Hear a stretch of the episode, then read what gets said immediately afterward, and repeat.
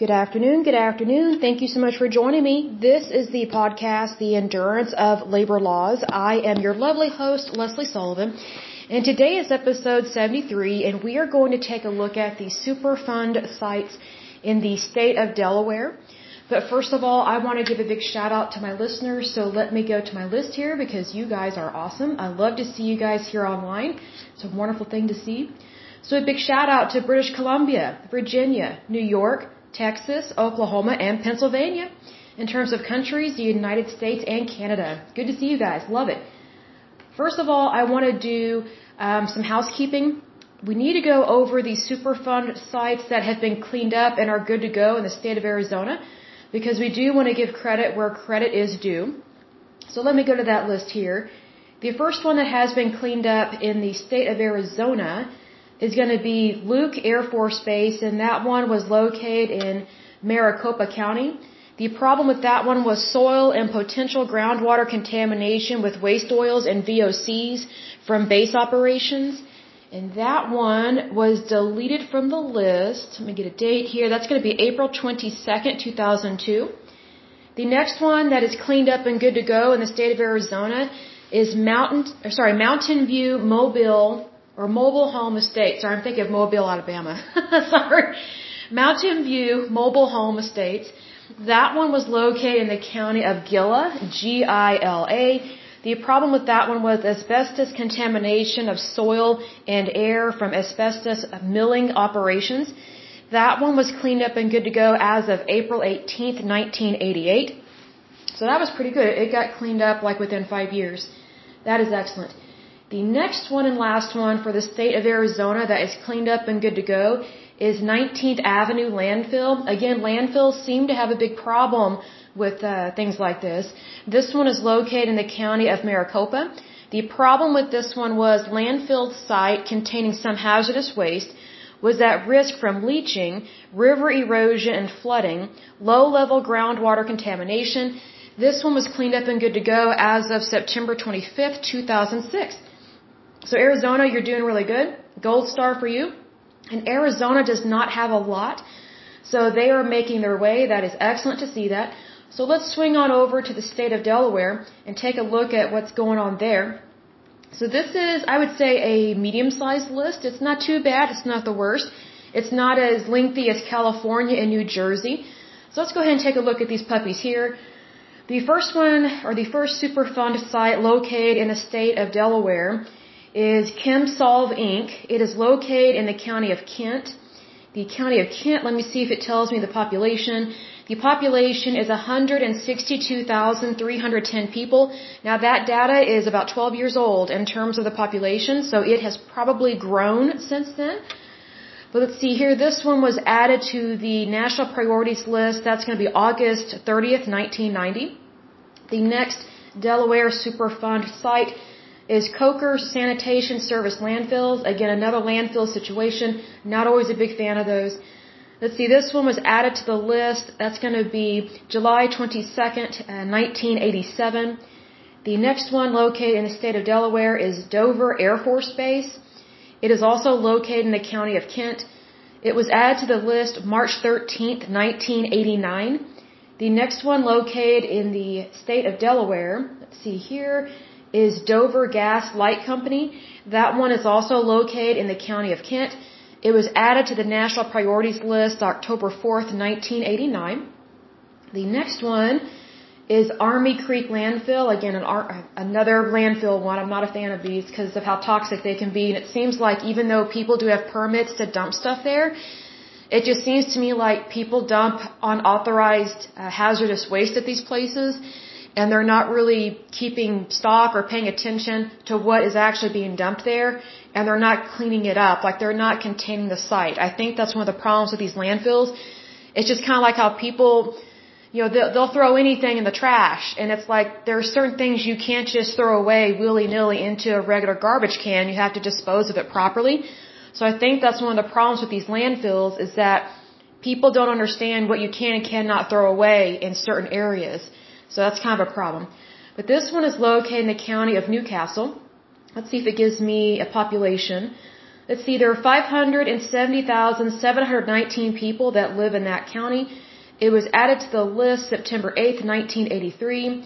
The next one is Delaware City PVC plant.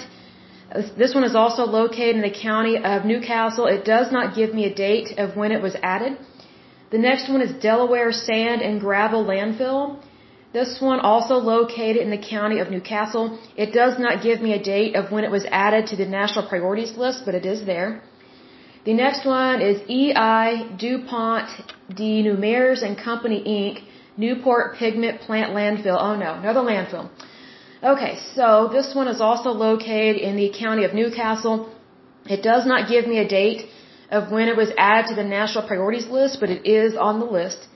The next one is Halby Chemical. It is located in the county of Newcastle. It does not give me a date as to when it was added to the national priorities list, but it is listed there. The next one is Harvey and Knott Drum. It is also located in the county of Newcastle. Again, it does not give me a date of when it was added to the national priorities list, but it obviously still is a problem. The next one is Koppers Company Inc. Newport Plant. This one is also located in the county of Newcastle. It was added to the national priorities list August 30th, 1990. The next one is Standard Chlorine of Delaware Inc. It is located in the county, uh, sorry, in the county of Newcastle. It was added to the national priorities list July 22nd, 1987. The next one is Tybout's Corner Landfill. Let's see, that one is located in the county of Newcastle. It does not give me a date as to when it was added to the list. The next one is NCR Corp. Uh, Millsboro plant. It is located in the county of Sussex. Let's see if I can get a population there. There is 197,145 people living in that county, but that data is about 12 years old. So there are probably way more people that live there now. It does not give me a date as to when it was added to the national priorities list, but it still is a Superfund site and it is still listed as one that does need to be cleaned up because it has not been completed. What's interesting about these is that there are quite a few located in the state of Delaware that they don't list um, a date for when it was proposed that they be added to the national priorities list, and it doesn't give a date of when it was actually added to the national priorities list. Like there's nothing listed there. So that concerns me with that um, right there, that the data is not readily available. So it's kind of those things we, we don't know. With the ones that don't list any dates, we have no way really of knowing or verifying when when did these problems start. That's what I love about looking at data is it tells me when did the issue actually begin. Did it begin, you know, prior to the 1980s, you know, when there when there wasn't a Superfund law and you know people you know the general public was just kind of noticing about you know catastrophe situations in their towns and things like that and those complaints were, were making its way to the federal government as well as to the to the local state governments because you have to remember that some of these complaints from people they were being divided up amongst different federal agencies prior to the EPA being created by President Richard Nixon. So the good thing about what President uh, Nixon did was he pulled all these complaints and issues that were regarding hazardous waste and these um, the way that these environmental sites were not being treated very well and they were not being cleaned up. He pulled all these complaints and all these issues into one federal agency instead of having them divided out based on the problem. That's kind of what was happening prior. But the thing is, a lot of these Superfund sites have multiple issues. Like sometimes they have groundwater issues, surface water, they have contamination in the air, the soil, the water table. But here's the thing. If you're dividing those out based on which federal agency handles soil or air or groundwater or surface water, then that was creating a problem first of all, in terms of identifying what all is going on with one particular site, it made it very difficult for the federal government to determine, okay, who should be cleaning up what and when, who's going to start, who's going to continue to continue the work, and who's going to finish the work. I think that was one of the biggest problems before the EPA was created, was that the right hand didn't know what the left hand was doing. And so it was creating a lot of wasteful spending. And also, more importantly, these sites were not getting cleaned up. Even though, like, the Department of Agriculture was getting complaints, the Department of Energy was getting complaints. Um, there's a department uh, that deals with uh, nuclear uh, science and things like that, or nuclear energy. They were getting some complaints. But if you have a, a, a contaminated area that has multiple problems, then those complaints are being funneled to all these different federal agencies. And you know federal agencies are sometimes notorious for not talking to each other because it's almost like a competition of who can handle what. Well again one of the good things that president nixon did is he brought all of these complaints under one umbrella so that one agency if it's regarding the environment whether it's the air the soil the water whatever the case may be if it is dealing with the environment and especially dealing with contamination, that it needs to be under one umbrella, not be having to be dealt with with all these different federal agencies that that do not always openly communicate with each other for some reason. I don't understand why. I would think that if you work for the federal government, you would want to talk to each other. You would want to reach out and say, "Hey, I just got this complaint. Can you let me know if you have received a complaint from this state this community or from this company and let me know XYZ, what's been going on. You know, just kind of do some cross referencing. But because these federal agencies were not talking to each other prior to the EPA being invented or created, you know, because they weren't talking to each other, these problems just mounted. And it ended up being like 40,000 Superfund sites that were not being addressed. And I'm sure that one of the reasons why these federal agencies were not talking to each other was because of, of bureaucracies. Oh, it's my site. No, it's my site. No, I'm in charge. No, I'm in charge. It's like too many chiefs, not enough Indians. So another thing is that with the EPA being created, is that the EPA can actually reach out and hire people that specifically handle different environmental strategies or issues to try and identify what is the root cause of some of these problems, identify it, diagnose it, and then treat it. Get it cleaned up as quickly as possible, you know, stop the spread of the contamination, and do what we can to help get nature back to what it used to be, at least as much as possible. And basically stop the contamination from going outside that area. Which is basically what the EPA was trying to do. Excuse me, kind of got the hiccups a little bit. So in that respect, I very much agree with the EPA in that they formed this big umbrella in regards to the environment.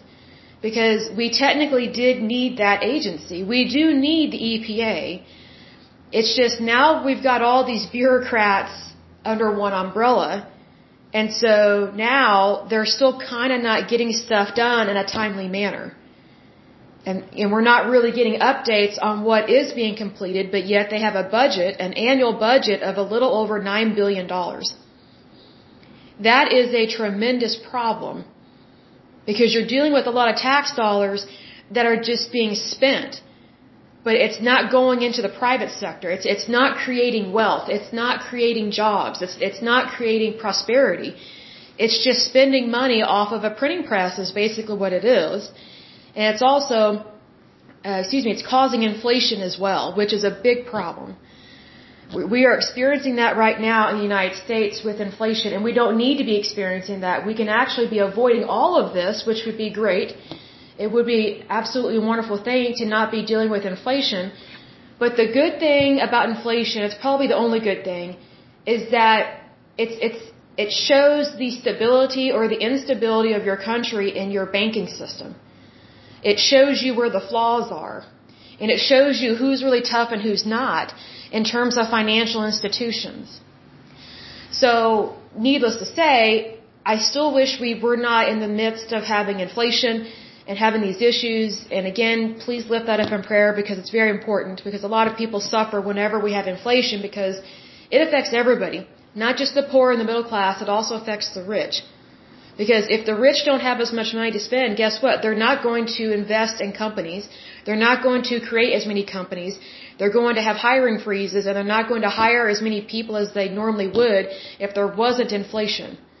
So just know that when you have things like this that affect your economy in general, it affects everybody equally. Even though we all make different, uh, different amounts of money and we have different occupations, it doesn't matter because we all need a car, we all need fuel, we all need food, water, and shelter. We all need the basics. So whenever inflation happens like this, it affects across the board. It doesn't really matter how much money you have in the bank account because everybody feels it, because everybody is pretty much paying the same price. You know, let's say I'm at the gas pump here in Oklahoma City, but then a super rich person pulls up. They don't get a different price at the pump than me. Like, we're both paying the same price. Because we're both in this community together. Like, we're both in this society together, and we both have to pay the price that is on the pump no one gets a free pass on this. So that's what makes inflation such such a dangerous avenue because it, it doesn't let me put it this way. Hardship doesn't pick favorites. It affects everybody equally. Can some people sustain hardships better? Yes, that is true, but it still affects everybody equally. And being that it does that, that's how everybody's able to feel kind of the same strain of what's going on right now in the United States. But you know, we will pull through this. We always we always have, we always will. I have no doubt that you know things are getting better in our future because that's the great great thing about the United States. We can pull through anything. We are a good, wonderful people. We are a good, wonderful country. I think as long as we keep pushing forward and not doing the shaming and blaming routine and we're not passing too many rules, laws, and regulations and we're not having a tyrannical government. There are so many things that we can do as a nation to be successful because that is what each and every one of us is called to do. Each and every one of us is called to be successful no matter what. We are each called to basically suck it up. I'm trying to be polite about that, but when it comes to things like what we are experiencing right now in our country, the worst thing we can do is complain and whine and freak out. That is the worst thing. What is better is to suck it up, endure it to the end, and keep pushing forward and just know that you are in the palm of God's hand. He loves you. He's taking care of you. And whatever has been taken away from you will be given back to you. That, that's just what we know to believe in our Heavenly Father. Because He loves us, He takes care of us, and He provides for us. And being that as it is, you know, we still have a responsibility to be good stewards. To be good stewards of our community, our city, our state, our nation, the environment, all of it. Like that, that's part of the joy of living is to be responsible for things and to take ownership of things. Because that's where you will have your success. And I think that's what can definitely happen here with EPA I do know that they are overspending. Way, way too much. I mean, nine, $9 billion and they only have a little over 14,000 employees. That's insane. That is completely ridiculous. That is total mismanagement of money and that tells me that the bureaucrats have gotten way too powerful in that, in that agency. And they need to be stopped. Like they need to, either that or go on a field trip of what it means to be, you know, a, a, an American citizen and to be financially responsible for things um, or maybe they need to read the Constitution of the United States. I don't know. But whatever the case may be, the EPA has a golden opportunity to do what's right, to do what's good, and to really get a lot of these cleaned up. Because if you think about, if they if they just handled one Superfund site a day, they will have cleaned up 365 Superfund sites a year. That, that is an amazing number because not all of these Superfund sites are super bad. Because you have to remember, we're just looking at the national priorities list. This is just those that are like really bad. Like I'm listing off the really, what I call really bad ones, right? And there's a little over 1,300 of them listed there. All across the United States and within our territories, right? But technically we have a total of 40,000 Superfund sites. So even though we do have these big ones going on that are really, you know, kind of catastrophe driven, I would say, that's okay because we can still work on those, but at the same time, we can clean up all these others that are not considered a national priority. Like we can still clean up, you know, the onesies and twosies uh, on the national priorities list because if they're if they are a national priority, then that tells me they're going to take longer because there's something else going on with them. That tells me they have multiple forms of contamination. Well, if you have a Superfund site that's not on the national priorities list, that tells me it's, it's not a catastrophe. It's not as bad as the others. They probably don't have cross contamination. They probably don't have a large area that is contaminated. So all these others outside of the national priorities list, they should be easy peasy to clean up. And plus I've mentioned this in a previous podcast where, you know, once we get the ball rolling, that's great. Because then you have momentum. And once you have momentum then you're more likely to accomplish more good because you you already know what to do and you already feel that sense of accomplishment. And what a great thing that is right? That's such a wonderful thing and it's and it's truly a good thing. So i think that even though we're just you know fine tuning and taking a look at the national priorities list we still have you know 39,000 you know other superfund sites well, actually be 38,600, technically, if my math is correct. We still have all these others that we can clean up, which is a great opportunity to do good. It's a great opportunity to employ people, not necessarily through a federal job or through the EPA, but the role of the EPA is also to hire private uh, manufacturers, private companies, private contractors, and private cleanup companies to help clean this stuff up. Because I don't think it should be the responsibility completely of the EPA or the federal government to clean all this stuff up and to employ thousands of people like this. Could they do that? Yes, but I don't think it would be done appropriately because the federal government has never been known to spend money wisely. I mean, look at what's happening now. We have inflation, high gas prices. I mean, it's just, those are just the top two things I can think of. But it's real important for the EPA and the federal government to hire the correct people to help clean this stuff up. Because again, sure we have our, our catastrophe sites, right? But we also have ones that, yes, they're a Superfund site, but they're not as bad. So if they're not as bad, then we definitely can't achieve cleaning up 365 of them a year. And plus, there are always people available in terms of labor to get that done. And it doesn't matter if it's a scientist, someone that has a doctorate, or maybe, you know, someone that works in construction that can help move soil. You know, there, there's all these, there's all these different jobs that go into things like this. It's not just blue collar jobs, but it's also white collar jobs. And that's where you have these two markets that think it's really important for them to work with each other. Because the more we can work together, the more we can get done, the more we can accomplish when we come together and we have a common goal and we agree on the issue, we, we agree on the goal and we want to get it done, so let's start. That's what needs to happen here. And that's what I hope and pray that does happen because that's what we need as a country, that's what we need as a nation. And what a golden opportunity to succeed and to and to pursue the wonderful future of the United States. Because, I mean, just think of it. What an amazing accomplishment it would be if we could get thousands of Superfund sites cleaned up within our lifetime, within you and I's lifetime. If we could get all this stuff cleaned up, the majority of it, that, that is such an amazing thing to do for our country, for our children, and for our future generations. You know, it is very much important that we all accomplish what we are destined to do.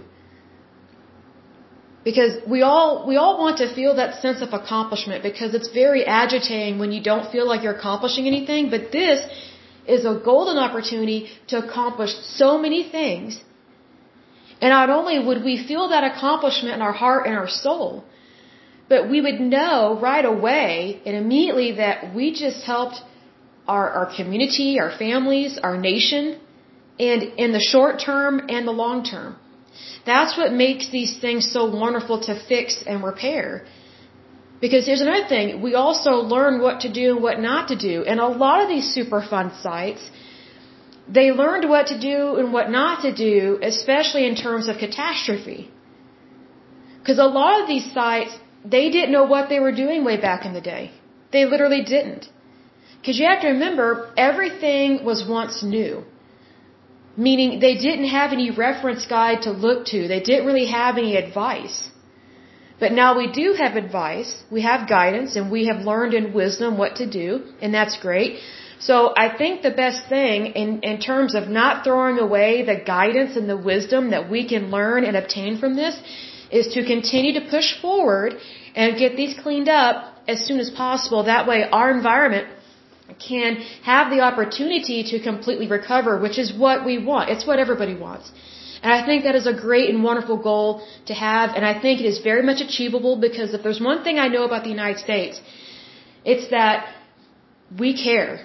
We really do. And I don't just mean that as like a hashtag or anything, because I think that gets overused, but the great thing about the United States is that we actually care about people. We really do. We care about our country. We're good citizens. We care to do the right thing day in and day out. And plus, we love to help each other. And I think this is a great opportunity to do just that because whatever I do for my neighbor is what technically I'm doing for myself. So whenever we're helping in this way, it's not selfish, it's selfless. Meaning, I'm not doing it for me, I'm doing it for you. I'm doing it for my neighbor. I'm doing it for someone I may have never met before. I'm doing it for someone I may never meet, but I love them and I respect them. That's the thing. Because when you have love and respect in your heart, and you know why you have a goal and why you want to accomplish it, it's like there is nothing that, that it's like there's nothing that can get in your way to accomplish that.